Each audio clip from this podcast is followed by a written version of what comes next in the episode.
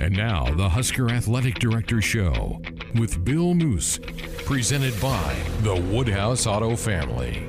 Woodhouse Auto Family. Shop Woodhouse first. 18 brands, 18 locations, one team to help you get on the road faster. Woodhouse Auto Family, the official auto dealer of Nebraska Athletics. And now, here's your host, Greg Sharpe.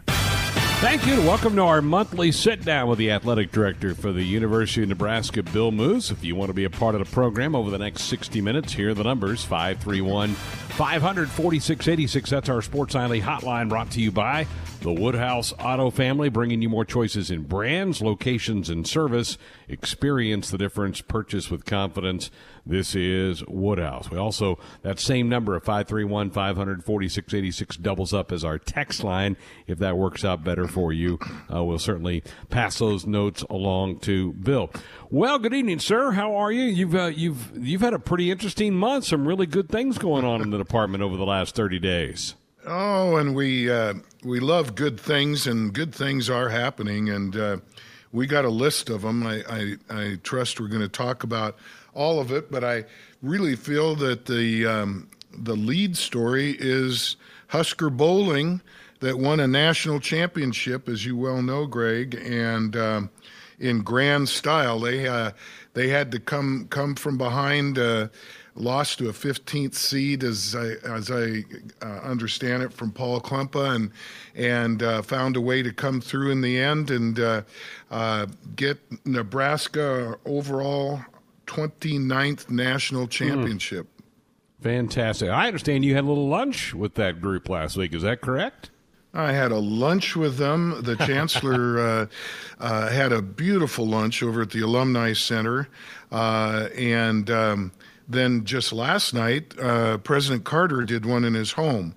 And uh, I got to say, and it doesn't surprise me because all of our student athletes uh, uh are, are pretty much just like I'm going to describe. But our, bowl, our bowlers, uh, these young women, uh, very classy, tremendous chemistry, wonderful to carry on a conversation. And you can see that they, they have the right stuff to be national champions, and and they are again. And uh, really proud of Paul and and Shannon and, and all of our young student athletes. They uh, they brought some hardware back, and, and we're tickled about that. That is fantastic. Got a chance to watch the television broadcast of the championship, and they were just dominant against Arkansas State, and that is that is fantastic. Well, let's start with some news that just came out a few hours ago. You're going to have a groundbreaking ceremony on Friday over at the East Stadium Plaza to to uh, put a to, to put a bow on the Go Big project for the new football facility. This is really exciting. I know uh, it was the timing of all this was so odd because you get off to a great start fundraising, then we have a worldwide pandemic that I'm sure had to be challenging to kind of fight your way through. But you're now to the point where you're ready to put a shovel in the ground. This is incredible. Well, it is, and and we've been talking about this um, for the past year on the program. Um, it, it's uh, amazing. Uh, well, and I, I've been at Nebraska long enough now. I shouldn't say it's amazing, but it's very special that all that have um, verbally uh, and officially uh, pledged to this uh, project, we didn't lose a one of them. And there's been some tough economic times, Greg, as you well know, in the last 12 months. and then we were able to uh, get some more after the after the uh, shutdown and the decision to delay the project for a year. Um, as we talked about a, a, few months ago, we came back in a phasing effort to uh, get the project underway and, and phase in at a later time the academic center and the training table. Uh, but we needed to get our numbers of uh, pledges up to $80 million, and we have surpassed that. So um, we're hopeful that uh, with the excitement of uh, Husker football getting back to some semblance of normal and our great fans, we, during the process of construction, will be able to raise the additional 20 million to hit our goal of 100 million and just get the, the whole project done at once. Fantastic. Well, it's a ceremony Friday at 3.30. You, you will be joined by the Chancellor. Uh, President Carter will be there. Uh, head football coach Scott Frost and women's basketball coach Amy Williams will also be on the dais for that event. And so that'll be a fantastic start to what should be an incredible weekend with the spring game then coming up on Saturday. I'm guessing Coach Williams is there because there are aspects of this that will, that will touch all your student athletes, I think, correct? Yes, there are. And, and primarily, as I mentioned, that will be the academic center and the training table. Yeah. Uh, and so I know all of our coaches are very excited about that. And Amy always does a super job when she gets to the podium. So uh, she will most probably be talking about uh, the overall general benefits of that uh, uh 355,000 square foot building. Uh, and then the shovels are going to go in the ground, and we're going to see cranes coming in, and we're going to see bulldozers, and front loaders, and dump trucks. And uh, everywhere I've been, Greg, when a project like this is underway, it just it raises the morale in the department, and uh, it it shows that we are continuing to invest in Husker athletics, and that uh, we're all on the same page and uh, in locked arms and, and moving this program forward. And um, we, we uh, certainly feel that this building for all of our sport programs is really going to be an asset. Mm, fantastic. Okay, well, that kind of launches what's going to be just a tremendous weekend. I mean, it's busy, right? I mean, you're going to have the, the red white game on Saturday at Memorial Stadium. You've got baseball, softball at home. You got to be fired up for this weekend coming up. Yeah, and the weather's supposed to be in the mm. 80s. It's just a, a real good, good feel around here right now. And again, I applaud our people who uh, really gutted it out for 12 months. And there is a light at the end of the tunnel, and there's people in our stands. And uh, uh, as you mentioned, both baseball and softball uh, are playing at home. And uh, we could have as many as uh, 40 thousand at the spring game, the red white uh, spring game, and and uh, it's just going to be feel real good. And I I know our our student athletes in all these sports are they they just have a little bit different pace in their drill when these great fans of ours are in the stands and supporting them and uh, uh, it's it's it's always fun but it's been a little tough this last year and we're back to having a lot of fun I bet. And tickets will be available on game day if you want to just come up and buy tickets for the spring game on game day. They prices do go up a bit on game day, and there's going to be some information coming out tomorrow at huskers.com folks about parking, gate information, that type of thing. So be looking for that uh, for Saturday's red white game, which will finish off spring practice. And how about that? We got a spring practice in, and I know Coach Frost has to be excited because last year they got about two practices into that thing, and then the pandemic hit. Uh, I'm sure they're excited to to get full 15 practices in over the last couple of months. Uh, have you had a chance to talk to the coach? Is he encouraged with what he's seeing?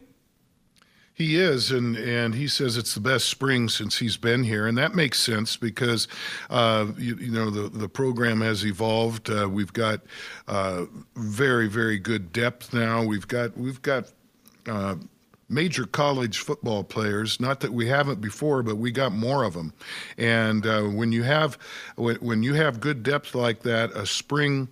Uh, football it, it really becomes very critical because the players are vying for starting spots and pushing those that are in front of them and replacing them at times. And your leaders evolve, and that certainly has happened this spring. And uh, um, we're we're going to be in a good place uh, after Saturday, going on into the summer and then into fall camp.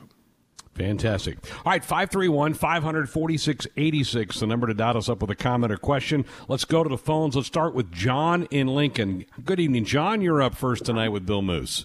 Thank you for taking the call. Our family has had season tickets from the 30s, and last year we are in our middle 70s. We, you know, you gave us the option of buying the tickets and doing the donation, which we chose. We just how are you going to allocate tickets this year? Well, his we, phone was phone was bugging out on us there. So just sorry, yeah, thank you for the call, John, and thank you for your support and especially uh, this past year, as as you mentioned, I, I hope that our listeners heard um, that John, uh, even though they couldn't attend uh, games this year in Memorial Stadium, or uh, he uh, he he uh, chose to let us keep his donations and his ticket money, and that's been a big help for us. we are hopeful that we're going to be back to 100% capacity. And uh, if indeed that is the case, the tickets will be allocated uh, as they have in the past. Um, and uh, in renewals will be coming out shortly, and uh, it'll be a lot like it was, very much like it was in in uh, 2019.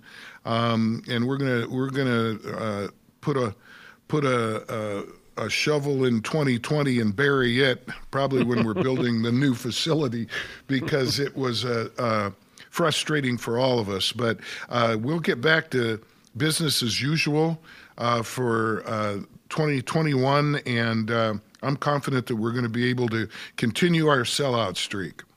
Fantastic, John. Appreciate the call. Sorry, the the phone was bopping out on you there. Hey, buckle up, put that phone down. It's a reminder from the NDOT Highway Safety Office. Let's take a text for you, Bill. It's from Adam in Omaha. Three part question. Uh, one, how many wins would you consider to be a success for year four for Coach Frost? Are there any special things going on for the spring game? And importantly, will the concession stands be open for the spring game on Saturday?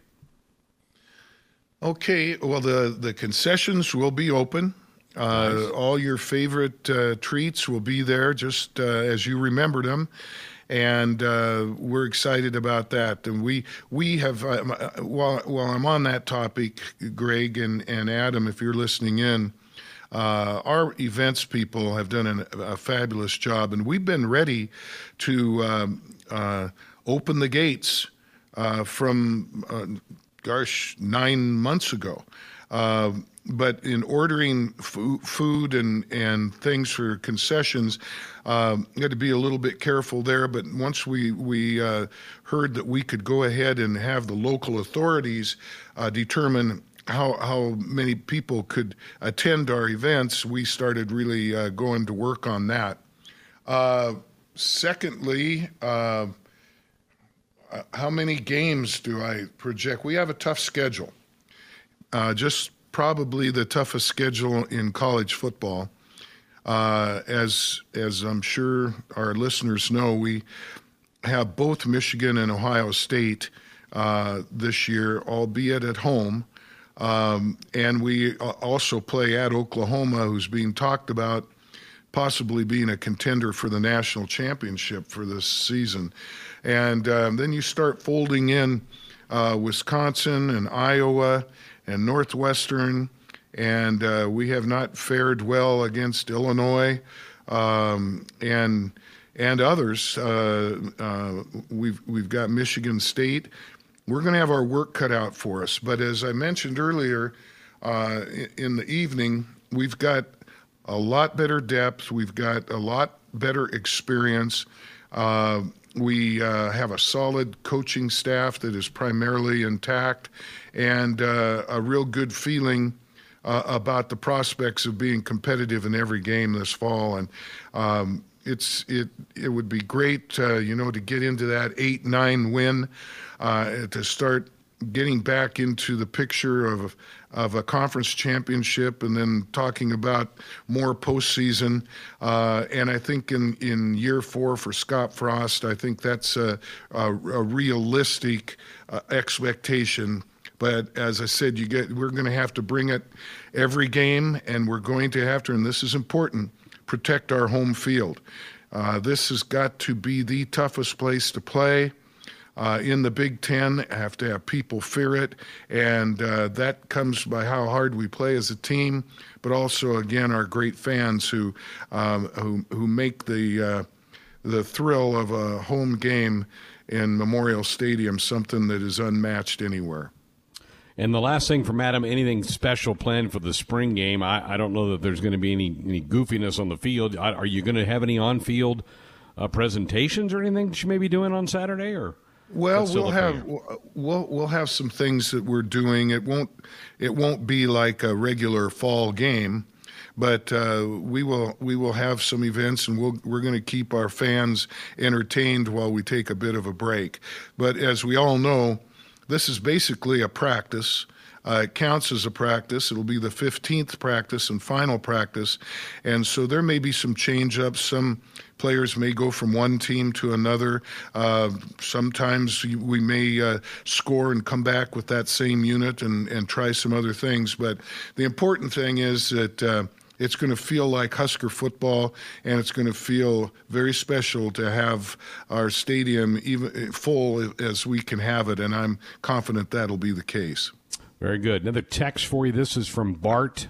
He says, Why can't we have paper tickets with football? Your thoughts on that?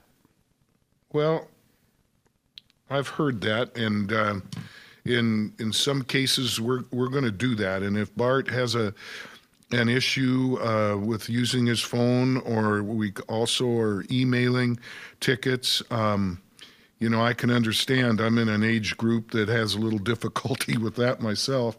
Um, this spring game, uh, it's because of COVID and um, people touching this and that and everything else. We just went ahead and implemented that. Um, but we're going to carry it on through the fall.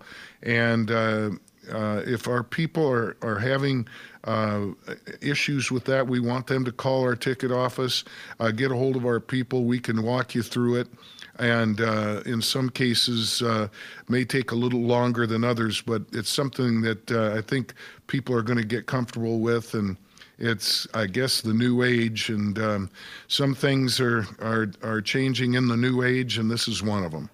Bart, appreciate it. Thank you for the text. Let's get one more caller before we go to our first break. Let's stay in Lincoln. Jason, you're up with Bill Moos. Good evening. Hey, Bill, a lot of exciting things going on. If you could just touch real quickly, I'll listen off the air about uh, what might be in store for track since they're losing their facility and if there's anything in the radar in the next two to three years for swimming. Thanks, Bill. Thank you, Jason, for the call. Uh, we, the Board of Regents, has approved the first phase of our new track. Uh, uh, complex, and uh, w- that will be out at Innovation Campus.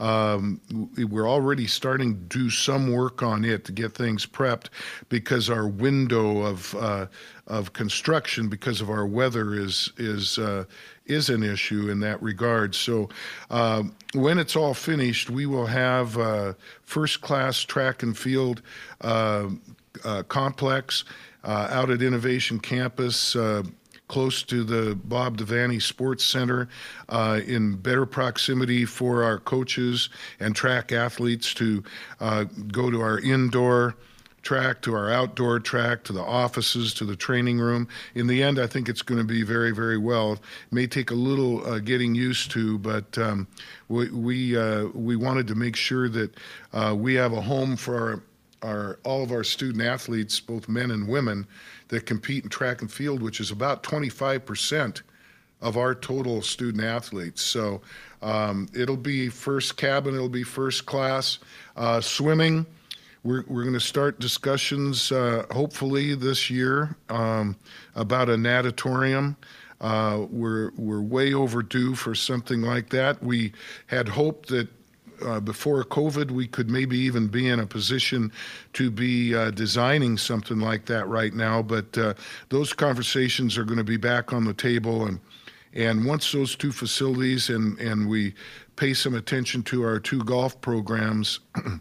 Uh, we will we will be there, and we also already have beautiful, wonderful facilities, but uh, those three we got to make sure that we're on top of, and uh, everybody should be happy at that point. Your state, your team, your show. This is Sports Nightly. Ben Scooter set the first pitch to Anderson. Fastball ripped over the head of the shortstop into left field. Down the line to score. Schwellenbach, the freshman from Millard West, delivers, and Nebraska's on top, seven to six. Sports Nightly is presented by the NDOT Highway Safety Office, who reminds you to buckle up and put the phone down. Now, let's check the pulse of Husker Nation with your hosts, Greg Sharpe and Ben McLaughlin. Here we are, starting Sports Nightly. Even though we're an hour into it, we had the Bill Moos Show for the month of April last hour. Hope you enjoyed that. Covering a lot. I mean, a lot of topics with the Husker AD. Always great to have him on. Good comments on our text line. Good calls on our Woodhouse Auto Family Sports Nightly hotline. Bringing you more choices in brands, locations, and service. Experience the difference. Purchase with confidence. This is Woodhouse. Uh, Greg Sharpe and McLaughlin with you here for the next couple of hours. We're going to hear from Husker women's coach Amy Williams in a little bit. Have not checked in with her since their season ended about a month ago. We'll have our top 10 Tuesday coming your way, and we'll chat with our old buddy Jeff Culhane, the voice of the North Dakota State Bison. They are in the playoffs. Yeah, the football playoffs are going on at the FCS level. We'll get the update from Jeff. And uh, also uh, a little talk about Trey Lance, the quarter outstanding quarterback who did not play, opted out of this year for North Dakota State. He looks like he'll be a top 10 pick in the NFL draft when that gets going on Thursday night. But uh, let's start, Ben, with your thoughts about what stood out to you in the hour with Bill Moos. What caught your attention? Yeah, I mean, anytime the athletic director talks football, that's enough to, to get my attention. And uh, I think we're all kind of curious with the schedule, um, you know, how that may shake out with you know the cancellation of the game over in Ireland and what what that does for Nebraska's schedule playing on a week zero and and then having a week off. Um, I think that's it's been fairly obvious where Nebraska comes down on wanting to get a game on that September fourth date, um, and and not have a bye week after your first game on week zero. So, you know that that of course is always um, something I'm interested in hearing is where we're at uh, on the prospect of that hearing him talk about how difficult Nebraska's schedule is. Um, I feel like we're in a run here where, uh, you know, we're, we're finally going to start getting teams like Ohio State off of the schedule and hopefully get another crossover team in here. And obviously, playing Oklahoma is not going to be an easy challenge either.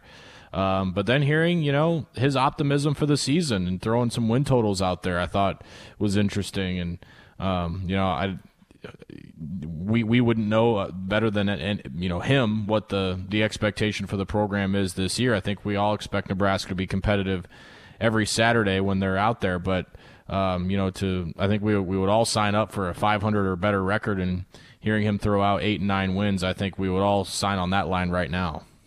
Absolutely. I mean, he did talk about it may be as tough a schedule as anybody in the country is going to have to face when you get both Michigan and Ohio State, the two heavies in this league. And I know Michigan hasn't been as good lately, but Wisconsin certainly has. You've got them and Iowa, Northwestern, all the teams in the West. It's going to be a challenging schedule, but I also think he feels like there's now some depth on this team to be able to get after that. A couple of big announcements today. Let's start with the, the groundbreaking ceremony going to happen on Friday for the new football facility. And they didn't want to do this, Ben, until they got to over $80 million raised for this thing. They've, they've gotten over that, and that couldn't have been easy to continue to try to raise money in the middle of a pandemic, which is what we've been dealing with for the last 12 months. But it's been about a year and a half since they made the big announcement about the campaign, and now they're ready to put a, a shovel in the dirt and start bringing, like Bill said, cranes in and earth movers and all that type of thing to start what should be just a fabulous addition to Husker Athletics. Yeah, I'm not sure any of us really knew what to expect in regards to the the new facility, just because of that, you know, with the pandemic and you know, hearing what the athletic department had to do to just keep people employed and keep jobs and you know keep sports and not having to cut sports. I think we all kind of understood that you know maybe this is something that would have to go on the back burner, but you, you just have to give a lot of credit to everybody over there that's you know done a good job and, and helping to raise the money, keep that thing relatively on track, and you know just to kind of keep forth. Um, you know the the aggressive mindset of getting this thing done. So tip of the cap to everybody over there that's getting it done and, and raising money and you know trying to get this thing going for the football program because you know we've seen renderings of it we've seen what it could look like and there's no doubt that it's going to help this team in, in plenty of areas so you know to be able to, to get that thing going and you know st- stick on a on somewhat of a schedule i think would be awesome so that'll be 3.30 Friday afternoon. They're going to have, uh, obviously, Bill Moos will be there, Ronnie Green, the chancellor, Ted Carter, the president, Scott Frost, head football coach, and Amy Williams will represent all the other sports because uh, the training table is going to be in there. The study areas are going to be in there for all the sport, all the other athletes to be there. So Coach Williams, who we're going to hear from here in a little bit, uh, will be a part of that ceremony on Friday. The other thing, and this came out late morning, is that they are going to to try to put about 6,100 folks in Haymarket Park this weekend for the baseball series and 75% capacity at Bowlin Stadium as the Husker softball team will have their final three home games this weekend as well. That's a big jump. I mean, that's a bit, that's almost double what it was for the Maryland series where they put about 3,100 in there. And I got a text from Keith Mann, Sports Information Director, right before we started the hour one of the program tonight, Ben, that said all the reserve seats – at Haymarket Park, sold out for the Rutgers series. There are GA tickets available, uh, so get on Huskers.com if you want to see some Husker baseball this weekend as they play Rutgers. Man, it kind of makes the, the hair on my arm stand up a little bit hearing about how quickly Husker fans uh, gobbled up those tickets today when they went on sale. I, I, I, am so excited to get to Haymarket Park this weekend with some fantastic weather and to be around, um, you know, the support that these fans are going to give this team that they've earned. You know, this is a a group that's earned this, and they're playing well. And I think Husker fans here are starving to watch Husker sports, period, but they're starving to watch a winner, and they're going to see a great product this weekend. And I hope the boys are just ready for, you know, the amount of uh, anxiety, anxiousness. Um, you know, adrenaline, all those things that come into play when you're playing. This that's why a lot of them come here, Greg. All these out of state kids want to come here because Husker Nation's so great, and you know that a lot of them had last year. All of them had last year taken away from them, and you know to be a part of something like this is is really special. And there's a lot of momentum with this program right now, and I, I think it's going to be. Um, you know, much much deserved for, for not just the players but for the fans too that want to go enjoy some Husker sports and you know make make a, a, day of it on the spring game to go watch Big Red baseball and you know hopefully cheer this team on to another series victory against Rutgers. Nine home games left, the three with Rutgers, and then in two weeks Northwestern comes in, and then two weeks after that the Michigan Wolverines, which could be a series to determine the league champions. So some nine terrific games. Rutgers playing very well. They just took a series at Michigan, so that's a competent baseball team. And Will Bolt really raved last night about um, the head coach at Rutgers really th- thinks very highly of him. Uh, that he was very successful at Bryant, and so he's very he he I think he doesn't Coach Bolt doesn't mince words. If he likes you, he's going to tell you that, and he likes this Rutgers program under this direction of this coach. So there'll be a challenge for the Big Red all weekend long.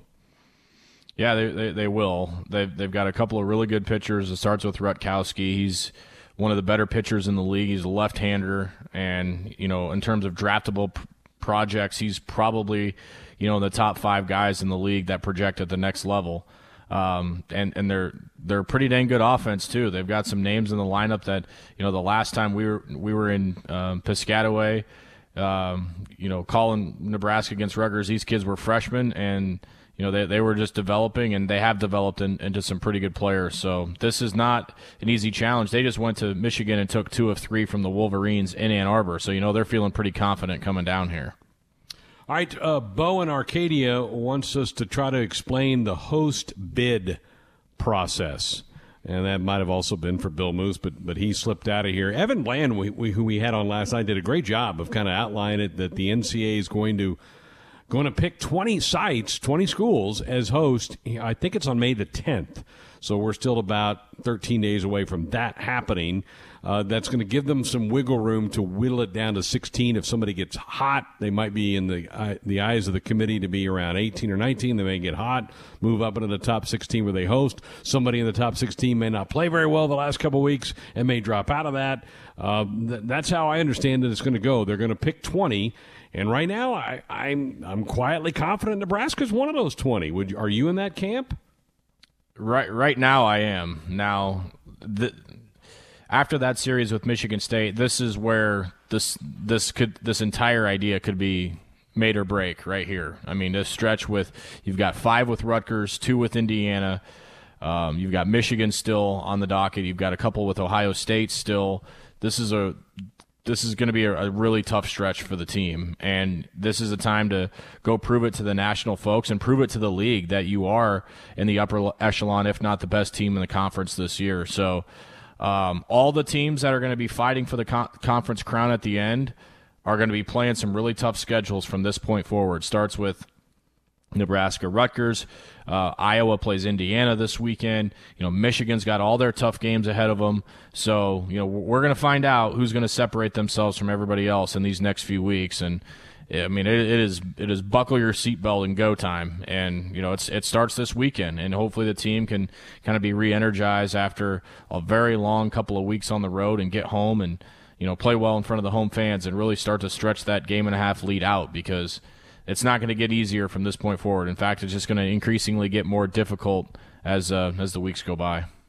Sure is, and you know, the, the, but that's to win a league title, you need to earn the league title. And right now, this team has put themselves in with a month to go, squarely in the the hunt for this deal. They have the game and a half lead. They have of the 17 games left, nine of them, so just over half at home. That's big. Um, the two road series is that they go to, Ben, they don't play just that team, right? I mean, they go to Rutgers, where they play them twice, not even three times, but twice. They play Indiana twice from there, and then when they go to Bloomington, they play Indiana twice, but they get Ohio State twice too. So they don't have any true road series is left. That to me is a little bit of an advantage, but you got to keep playing good baseball, and you got to keep trying to improve on what you are. And I, am confident in this group, and, and, can't wait for them to take the field again on um, on Friday night against the Rutgers Scarlet Knights. We are back on a Sports Nightly Tuesday night. Already a busy show. Had Bill Moos, the athletic director, for the first hour of the program, and now going to talk to head coach Amy Williams. It's been a month since the Huskers season came to an end in the WNIT, the second round, and uh, always like to give the coaches a little downtime once the season ends. But coach, great to have you with us here again tonight. I hope your last thirty days have been been productive, fun, relaxing for you and your family and your team. Yes, we've been just fine and had a great, uh, you know, postseason and and just um, really excited about uh, what's coming up and and um, just uh, you know excited to be back with you.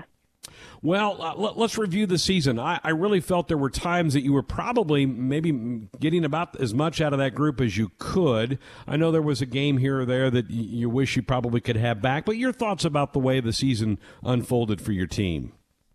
Yeah, I mean, I think that's pretty pretty accurate, Greg. We just um, we had some great wins this season. We obviously had, uh, you know, five wins over ranked opponents and and what are what would be like can quad one type wins you know just really you know some tough road wins things like that that I was really proud of the grit and and um toughness that our team showed. But um then we we just have to work towards a little more consistency because there were some games where we really you know felt like that you know um at least on paper people would think this is a game we should be able to win. And um we let those kind of slip through our hands with you know just some different matchups and things like that and and so um, I think our team you know just striving for that consistency moving forward but it it certainly was um, a season that showed us some really good things and things to build on uh, moving forward and we're excited to get started in that process building towards that. Coach, one chapter that is closed is, is the Kate Cain era of Husker basketball, and she did so many wonderful things, and now giving it a go in the WNBA. Can you just kind of put into words for us what she meant the last four years to the program? Yeah, it's it's hard to really kind of put it into words, but I mean, uh, you know, Kate really entered into our program at a time, you know, uh, after my first year here, and and um, you know, we we had a, a huge hole in the inside, you know, in that post position that we really needed to try to fill. And she came in right away as a freshman and really kind of just right away surpassed what um, our expectations were. And then throughout her uh, career here at Nebraska, just continued to uh, provide sparks and and do more and more for our program and and grow. And and she worked really hard to uh, change her body and just um, you know is really leaving her her name all over our record books as our all-time leading shot blocker, three-time defensive player of the year in the Big Ten Conference, but uh, but also you know a lot of people don't recognize just on the offensive end. She's she's one of uh, ten players at Nebraska that finished with over 1,000 points and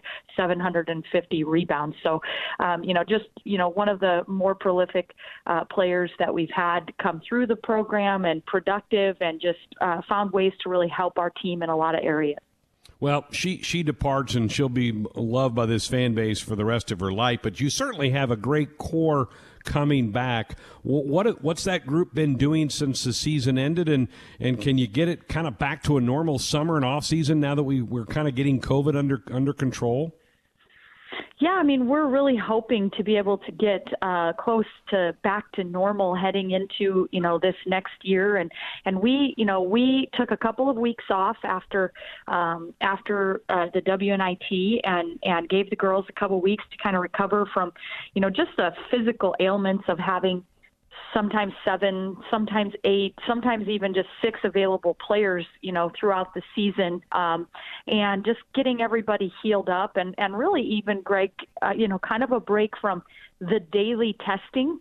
And it doesn't seem like much, but you know, during the long season when you're having to come in even on your day off sometimes to uh, to COVID test and stuff. It just is kind of one more thing on your plate, and and so kind of a little break from that for a couple of weeks, and then um, and then we were able to do a postseason that really consisted of very individualized for all of our returning players, just. Um, one-on-one skill works with our coaching staff and one player to really address kind of specific um, player development with each each uh, individual player, as well as um, you know, kind of almost private training with our strength and conditioning um, coach and our uh, sports science staff, the NAPL staff. You know, getting in and, and evaluating some of their movements and how we could get better in those areas. And so, it's a very individualized approach to the postseason. And um, now we're in dead week and finals week next week, and so our kids are focusing on the academics, and we'll have have a little bit of time off here in May, but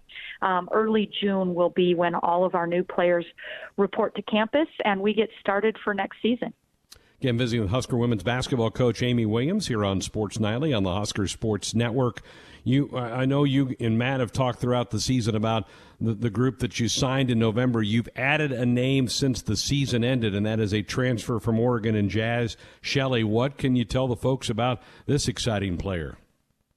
Well, uh, Jaz is is a very exciting player that uh, we kind of got to know pretty well uh, the first time with her recruitment out of high school and when she was initially coming over, and she played on uh, played for the Australian team at the World Championships. Was on that same team with uh, Izzy Bourne, and just a, a very good point guard that's just heady, um, that understands how to play the game, that really makes the right basketball play, shows great uh, leadership, is is uh, very focused on both ends of the court, and um, just a very well-rounded player that we got to see a bunch when she was playing over in Australia. Um, and she spent her first two seasons of college basketball at the University of Oregon. And uh, we're just excited to be able to add her into the mix and think that she could uh, really provide us what we're um, what we're re- really needing in just uh, additional uh, depth in the guard position, but a great leader and floor general out there. Do you anticipate her arriving with the rest of your newcomers in June, or what, what timetable have you set up with her? Yeah, so um, it'll be just a little different because she does have to finish her coursework at Oregon, which will um, conclude more like mid-June. So um, once she is finished with her um, with her schoolwork there um, at Oregon, then uh, she will arrive sometime there. I would think mid to late June here in Lincoln. Speaking of June, the NCAA is going to open the gates again, right? June 1st, so you can yeah. get back out yeah. recruiting and have recruits come on campus. That has to be a huge hurdle and a huge step in the right direction of getting back to normal, isn't it? Yes, we're so excited for that. And, um, you know, for our recruit, what happens is on June 1st, we go back to our normal recruiting calendar. And in the sport of women's basketball, the whole month of June is a quiet period. So um, it will not mean that we're going to be traveling. We will still not be able to, as coaches, go off campus and recruit until um, the July evaluation periods. But what it does do for us is all of the potential recruits and underclassmen that we have wanted to have come make an unofficial or official visit to our campus will be allowed to do that. So I anticipate June will be a very busy month for um, campus visits and, and being able to to show off our beautiful campus and and um, and to get uh, recruits and their uh, parents back in to uh, see our facilities and get a feel for what life is like here in the women's basketball program at Nebraska. You and the rest of the coaches may need a crash course on how to do some of this stuff. It's been, it's been a long time since you've been actually the chains have come off and you can go recruit like you normally do. I know, and we are so excited, just chomping at the bit. I will, I will say that uh, there's been some blessings that go along with, you know, being uh, off the road, just as far as being able to uh, be present and watch my own daughters, um, you know, participate in some of their activities. But, uh, but certainly we are chomping at the bit to get back out there and um, and be back evaluating in person instead of watching live streams that sometimes um, freeze up and and are a little choppy and you can't see all the things that you're really wanting to evaluate all the time. Well, another thing that should get us back to normal is, is opening the doors to PBA again next November when the season goes. H- how much did you miss the fans this past year?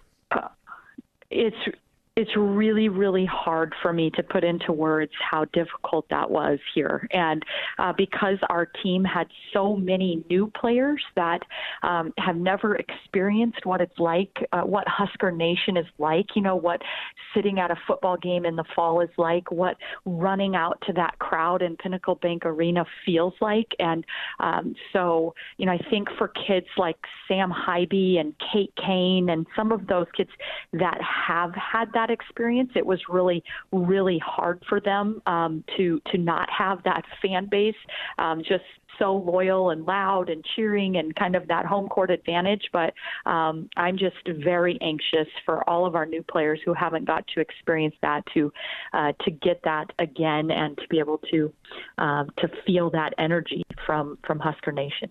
I, you know, I know all the sports have missed it. In my opinion, coach, I think college basketball was affected the most from everything that I've watched, even professional level, because I think the crowd advantage in college basketball is unlike any other sport because everybody's right there down close to you and you can hear all the cat calls and what they're saying to you when you're trying to make a free throw late in the game. I think it affected college hoops the most of anything that I've been a part of.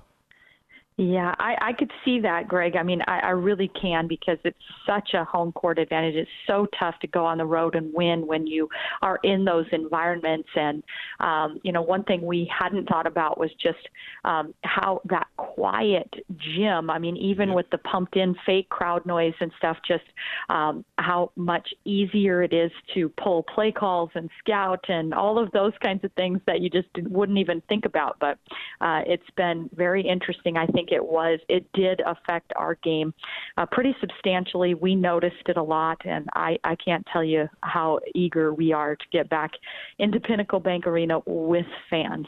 No doubt. Well, Coach, thank you for the time. It's great to catch up. It's it's we just wanted to kind of put a cap on last year and start looking ahead now to the future. And uh, we're so proud of what you and, and, the team did this year. And have a great off season, and we'll certainly be in touch.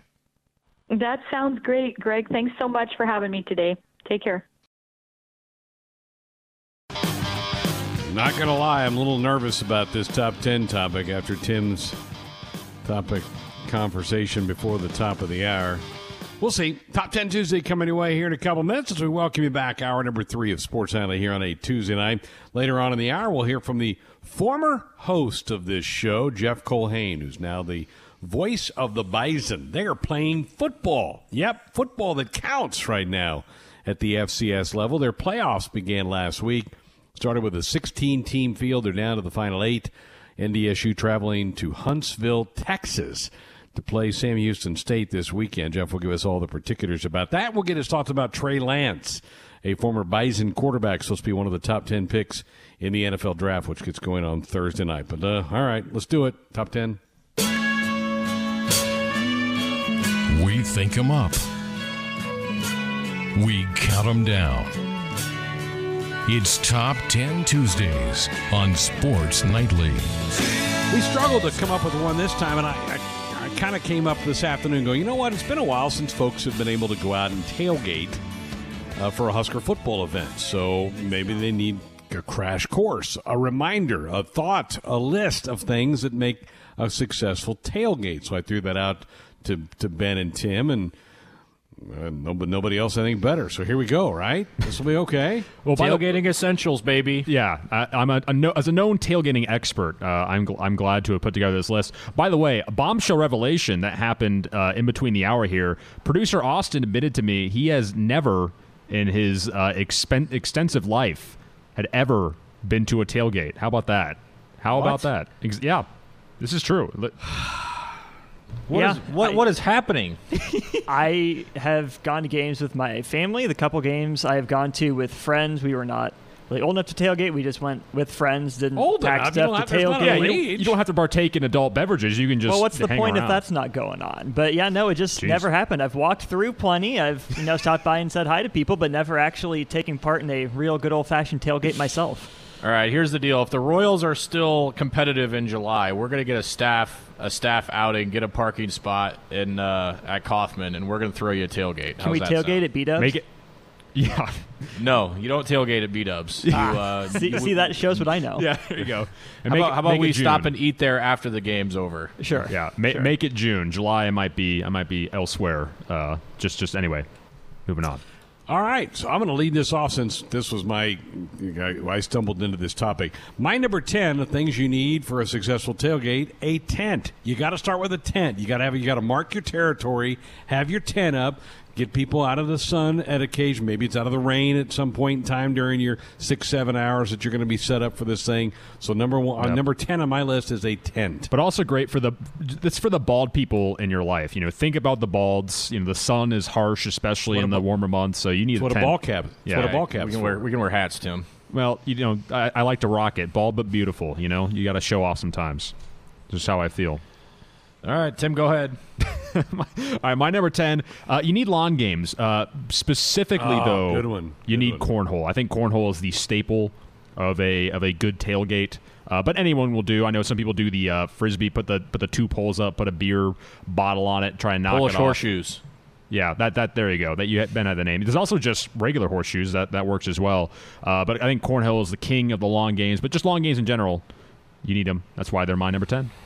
Okay, good. All right, my number 10 sounds stupid, but if I'm running a tailgate, I can't be having stuff all over the place. Trash bags. You got to have trash bags. There's lots of stuff that you've got to have uh, go in them, which we'll get to later. That that may or may not make an appearance on any of our lists, but keep it tidy. You don't want it looking like a frat party. You know, do do yourself and everybody else on the tailgate a favor. Throw your garbage away. Keep it cleanly, and you know, let's let's pick up after ourselves. Very good. All right, my number nine. I got my tent for ten. Number nine, you need serving tables. You got to have. You got to put the spread somewhere. So you have to have those little tables, not to sit at, because we're not going to be sitting down and doing that at my tailgate. But I have to have tables to put, you know, the meat selections, the salads, all that stuff out. So some serving tables, a must for my tailgate. That's my number nine. My number nine. This is where I've got brats and hot dogs. I mean, I think I would say if you had to pick one, I would probably slide w- or side with the brats. I think they're more a versatile staple of uh, of, of tailgates. Uh, but those are essentials. I mean, you know, you can have about any spread you really want. Uh, you know, coleslaw or whatever sides, but you're gonna need brats. You're gonna need hot dogs if you're at a tailgate. An end of story. That's why they're my number nine. All right. My number nine mentioned by Greg at 10. I've got the tailgate tent here. Good for all weather circumstances. If you're hot, you're in the shade. If you're cold, you know, block the wind. Uh, but yeah, throw that tailgate tent out there. It's a must. It's a necessity. Um, you know, for the wives, the girlfriends, the kids that, that need, you know, that need that kind of thing. Get the tailgate tent up, and uh, yeah, that, that's that's a good place to start. It's marking your territory, right? It's a look for the white tent, look for the red tent, look for the black. I mean, that's that's how you identify for people where to come find you. So there you go. All right, um, all right. My number eight. Again, I got tent, and then I got tables. You got to have plates and forks. You got to have all the stuff to put your food and your all your things on, and you got to be, you know, some you may have like a corn salad or something. You better be able to have some forks around too. So plate, my plates and my forks, all my utensils is my number eight. All right, my number eight. This is where I have soda or pop or sody pop. If you're one of those people who calls it that. Uh, just for the people who, yeah, don't partake in, in the other beverages that might be consumed at a, at a tailgate, I think that's a staple. Uh, I myself have weaned uh, off of off, off soda, unfortunately. Uh, I'm not a, not a huge fan, but I think it's still an essential staple. Is you know you got to pace yourself too. If you're if you're gonna be tailgating for a while, you know you don't want to be like seven or eight deep. You know you got to break things up a little bit uh, every once in a while. So that's why soda's my number eight. Do do any of us know somebody that calls it sody pop? I, I, I don't. No. No, I don't. Well, I heard in Texas. I don't know if this is just like an old wives' tale, but apparently they call like every type of soda like a Coke or whatever, or Coca Cola. Which I've I heard that before. I- I, I can't I can't say sody pops. I did not up- observe that when I was yeah there. But anyway, I, and I haven't called it sody pop either. I'm more of a soda guy rather than a pop guy, but that might just be me. Okay. All right, my number eight. I've got a heater slash fan. Nothing mm-hmm. worse than being out there to tailgate when it's Yep. you know five degrees. You got those those little propane heaters. Absolutely clutch money to have that. Hundred degrees outside. Get those uh, College World Series. I've been at tailgates at the CWS where you know it's hundred degrees. Get those big industrial fans popping, and it just makes everything more enjoyable. So heater slash fan, my number eight. Okay. Up to number seven we go, and here's where you got to have a good cooler. You got to you got to be able to store your your beverages in something. You got to be able to store your meats in something before you get it cooking and going. So uh, number seven for me is a cooler. My number seven, I've got uh, a George Foreman grill. You need at least a George Foreman grill. Now, if you're more serious, you'll have a full size grill. You might even have a smoker if you're you know down south or you're just really into it. Uh, but the very least, you need a George Foreman grill. They're they're easy, uh, they're simple. You got to be able to warm up those burgers and brats somehow. So that is my number seven, a George Foreman grill. Great. My number seven, Tim had at 10 games. You got to have games. If you're at a ball game, bring your gloves and a ball, football, washers. Uh, Tim mentioned cornhole. And you get you just got to have something. You got to have something out there for the people to get those competitive juices flowing before your game. So, absolutely 100% for me, games a must at 7. Okay. My number six, uh, Tim had this at seven. You got to have your grill. You got to be a real tailgaters grill. They don't just bring pre cooked things and set that out. You grill when you're at your tailgate. So you got to have the grill. All right, my That's, number. uh, oh, sorry. Go ahead, Tim. Yeah, thanks, Ben. Stepping on my stepping on my list. It's all right. I'll brush it off. Uh, my number six is we actually have got pizza, another specific food stuff. Uh, not typically always a staple at tailgates, but to me, it's it's such a versatile food. And yeah, I know it's cheating a little bit. You're not grilling it yourself, but I mean, come on, I- I- it's it's a great food item. Uh, never gonna, no, no one's ever gonna complain that you have pizza. No one's gonna be like, oh, where'd this come from? They're gonna they're gonna snarf it down. So yeah, you need your brats, you need your hot dogs, you need your whatever else. But pizza's not bad too. So my my number six. Questionable to have pizza ahead of hot dogs and brats, but who am I to judge? uh, anyway, my number six was the same as Greg's, I've, and Tim mentioned earlier. I've got I've got the grill here at number six. Okay, my number five is a precursor to uh, one that's still to come. Koozies. You got to have koozies to put around your drinks, your beverages, your sody pops or whatever Tim's going to have. Uh, so you got to you got to supply the koozies for everybody, so your hands aren't getting all wet and slobbery. So koozies. All right. Uh, my number five. This is where I've got. Speaking of beverages, this is where I have the uh, yeah the, the good stuff, the the booze. Uh, but don't. It's got to be a certain kind. I mean, don't don't be sipping on like an IPA or, God forbid, bring like some champagne or something. You know, you you, you got to do it right. Got to be a domestic. Got to be something a little light. You know, and and again, be drink responsibly, folks. Always be safe out there. But uh, yeah, a staple. Uh, you need it. Got to be there. My number five. All right, my number five. I've got the TVs here at number five. A lot of times, tailgaters aren't actually there to go to the games. You've got to, you got to be watching. You know, if you're if you're if your kickoffs at two thirty and you're there at you know at ten o'clock, you throw college game day on. You got the eleven a.m. games on. You got to be going knowing what's going on around the country.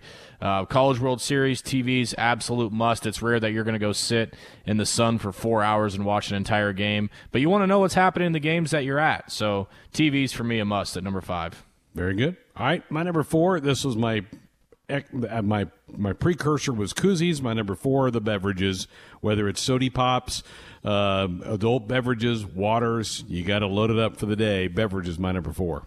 Uh, well, my number four, Ben mentioned TVs. Well, uh, you forget yourself, sir, because you need a radio as well to be able to hear the call. I mean, come on. I mean, if you're uh, if you're outside the stadium, you want to make sure that that the radio is uh, you know, nice and loud, so you hear all of the action described as it was meant to be described. And I know I'm singing or preaching to the choir for our audience. I know they're probably all you know got their got their portable radios, got their Walkmans, you know, Steve Bartman style in the stadium itself. But uh, yeah, number four, got to have the radio.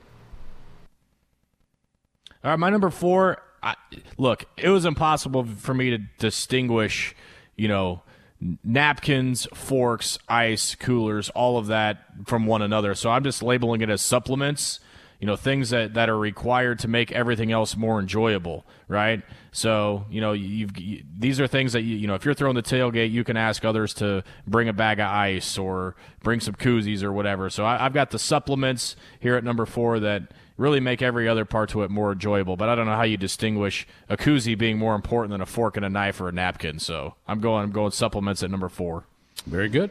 All right, my number three. Here's where you got to have power. You got to have a generator, right? You got to be able to fire some things up here. So you have to have power, and it's got to just be one of those little portable generators that you gas up before you get there.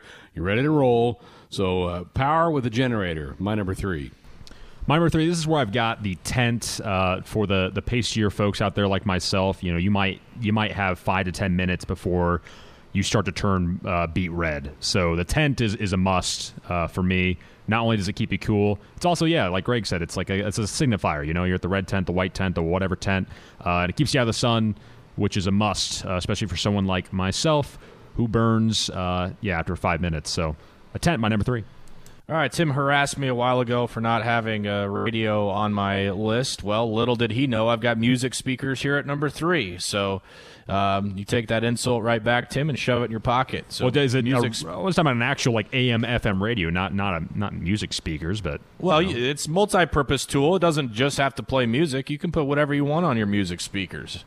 I listen to tune in radio all the time on my music speaker. My little my little portable thing that you can take golfing, you can take wherever. You got to have something for the people besides just uh, the TV. So yeah, loud music speakers for whichever your your audio pleasure, whether it be the game itself or some actual music. So I've got speakers here at number three. Okay.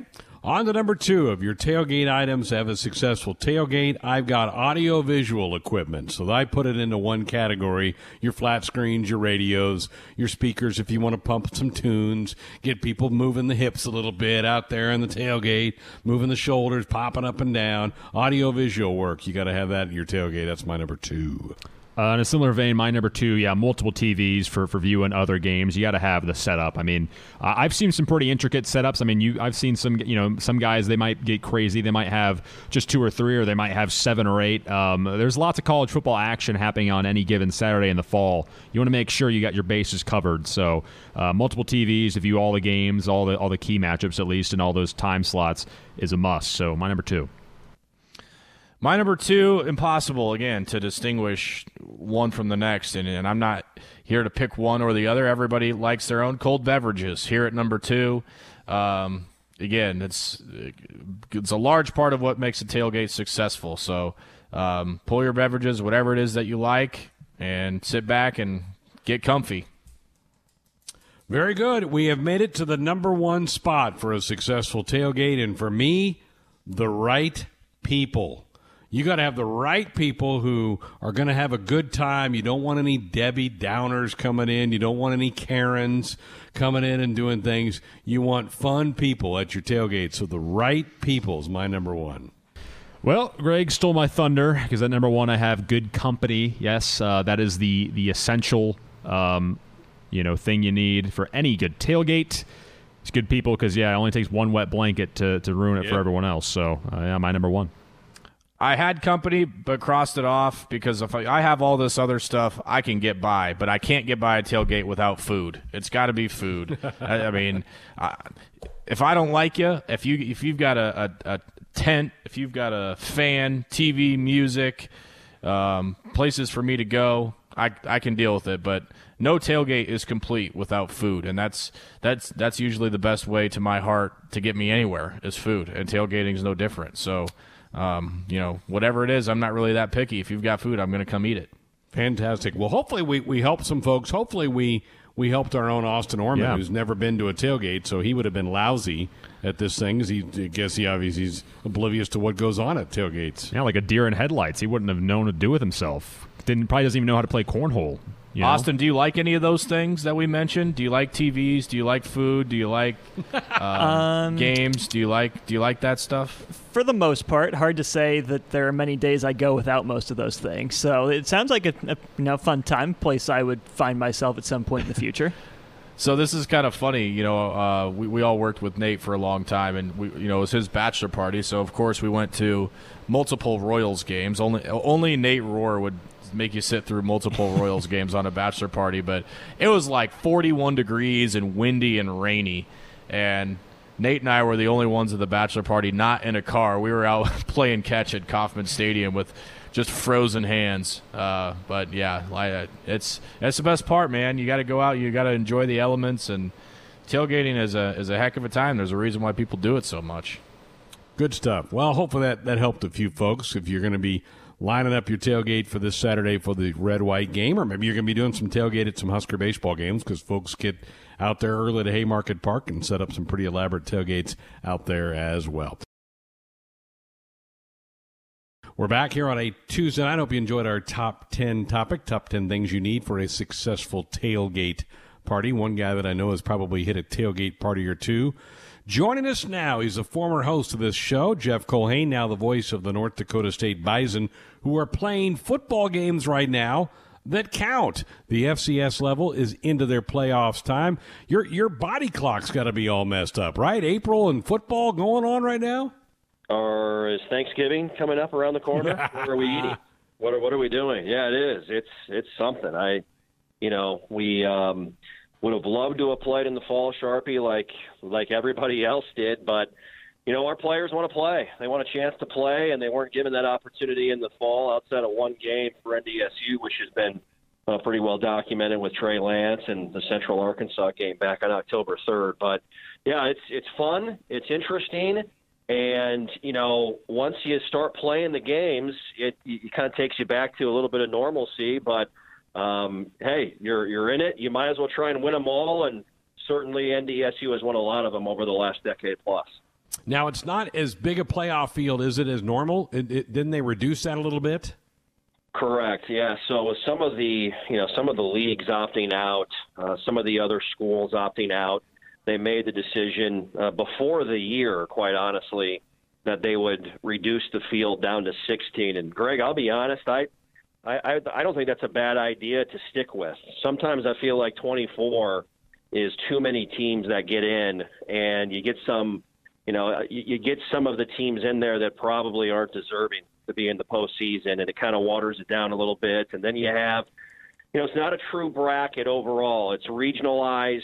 It's it's not seeded, and so you have some mismatches, and you have some in-conference teams playing one another, and that's what what you really want to avoid in postseason time. So I wouldn't be too upset if they stayed with 16. They'll go back to 24 in the fall. But yeah, it's been a a, a different uh, bracket than years past. You know, um, the, you, North Dakota State's part of the Missouri Valley in football, and that is a really good football league. In fact, the Valley did pretty well weekend one, didn't they? Yeah, there's some people that have dubbed this thing the uh, Missouri Valley Football Conference Invitational uh, after the way the the league was represented overall, with five of the 16 teams, Greg, in the field, and four of the six at-large bids that were available went to the Valley, and then they proved themselves uh, well last weekend on the gridiron, where four of the five teams won, and the only team that lost lost to another Valley team, and that was Missouri State getting getting beat by UND by North Dakota. So. Yeah, we look at ourselves as you know at the FCS level, the the best uh, league overall, and there's always conversation points between the fan bases of the different leagues, like there are in the FBS, certainly at the Power Five level. But um, you got a lot of you got a lot of programs in the Valley that you could really argue play Power Five caliber level of football, and I think that's uh, pretty fun to see, regardless of the division. Yeah. Jeff Culhane's with us, the voice of the Bison. They play Sam Houston State this weekend, and some pretty good TV exposure, right? This is going to be on, on the big channel of ESPN.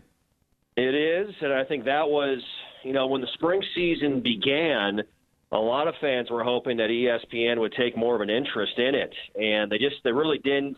Um, I think they you know they connected with some games during the regular season with some of the HBCUs. Obviously, Deion Sanders as the head coach at Jackson State created a buzz and some talking points around the division and I know a number of his games were on ESPNU and, and the ESPN uh, channels, family of networks throughout the spring as well. But yeah, Sunday is, is going to be a fun day. If you're looking for some college football on Sunday while you're hanging out, there will be three games that will be on the, the ESPN uh, platforms on TV. One will be on ESPN3, but North Dakota State and Sam Houston will be at 2 p.m. Sunday afternoon on the main ESPN channel. Uh, you'll then have two games after that uh, on ESPN2 with James Madison playing UND at 5 and then South Dakota State and Southern Illinois playing at 8. So three games and essentially nine consecutive hours of college football on Sunday if you're uh, you're jonesing for some football after Husker baseball Sunday afternoon. Very good. That sounds great. Again, Jeff Culhane with us here on Sports Night. The NFL draft is two days away, and one guy that the Bison sure wish I think was on the team this spring, but he's not. He's going to be a top, a high pick in the draft. Is quarterback Trey Lance. Give me a give me a thumbnail sketch on, on what Trey Lance is like as a quarterback, and, and where, do you have a do you have a hunch where he lands in this thing? Well, I think physically he checks all the boxes, Greg. I mean, the NFL at the quarterback position, you're starting to see that trend towards the player that can help you extend the play not necessarily run the football, but but as we saw Patrick Mahomes in the Super Bowl, you know, even in a, a losing effort, he gave his team a chance with how he eluded the Tampa Bay pass rush. I mean, they made life very difficult on him, certainly. But if you don't have a guy like Mahomes, you got no chance the way Tampa played defensively in that game. And so Trey Lance, he, he plays the quarterback position almost with a defensive player's mentality. And what I mean by that is he's very he's an attacking presence on the field. Whether that is in the passing game, whether that's extending the play, you know, whether there's a an opportunity for him to make a play with his legs when things break down, he's always on the attack. And he's not a reckless player by any means. He's very intellectual. He's very smart. He prepares as well and as hard as anyone uh, that I've been around, and he's been around guys that are in the NFL. Carson Wentz, obviously, Easton Stick. Uh, they were roommates Easton's senior year and Trey's true freshman season back in 2018. And you got a lot of, you know, self teaching within that quarterback room, passing on, hey, this is how you're supposed to do it. This is the, the way that's led us to success. And that's obviously been uh, something that NDSU can hang their hat on with the quarterbacks over the last five or six years or so. So uh, I think he's a tremendous player. I think obviously you want to see him be a guy with more experience, and then people are going to use the FCS level against him as far as you know the the caliber of competition, et cetera. Greg, if you take the the C and you exchange it with the B, even at the group of five level, if Trey Lance plays at BYU or plays at Boise State, he's quarterback two in this draft, in my opinion. That's what people would be saying about him. I think he's that good of a player. Oh, great. Well, we'll look forward to see where what the pecking order is for those quarterbacks at the top part of this draft. What about your Vikings? That's your team. Where, where, do they need to go? What, what I'm going to make you the GM. Who you picking? Well, if if it's me, I'm going offensive line. It's an area they've refused to hone in on for whatever reason because Kirk Cousins is a guy that can't move. He's not a mobile guy. And so I, I don't really understand that. I think they should go whether it's a tackle or interior offensive lineman with their first pick at 14. I think they definitely need to do that. They should go defensive end and bring a rush presence at some point in the draft. And they should get a quarterback too. Not I mean not in the first round, but they definitely should look at you know, some of these other guys that are around late. If it's a Kellen Mond in the third round, or you know, I don't know if Kyle Trask from Florida is going to be around or not, but they should look at backup quarterback uh, for the future to a certain degree if if uh, they they need to find a guy to uh, help push Kirk Cousins a little bit. But offensive line, knowing them though, Greg, he'll probably draft another cornerback, which would be like the eighth year in a row they've gone corner, and somehow they still don't have enough corners. So I have no idea what they're going to do, but I'm sure I'll be thoroughly disappointed, like I always am. Oh, I can't wait. Love draft night, particularly the first round. It's so much fun. Jeff, great to catch up with you. Have a great call Saturday down in the heart of Texas, and we'll be in touch down the road. Hey, always good, my friend. And uh, going to be a lot of fans at Haymarket this weekend, right? Spring game. It's going to be a heck of a day in Lincoln this weekend. Heck of a weekend. Can't wait. It's fantastic. Good weather and fans coming back. Love it. Absolutely. Thanks, Greg.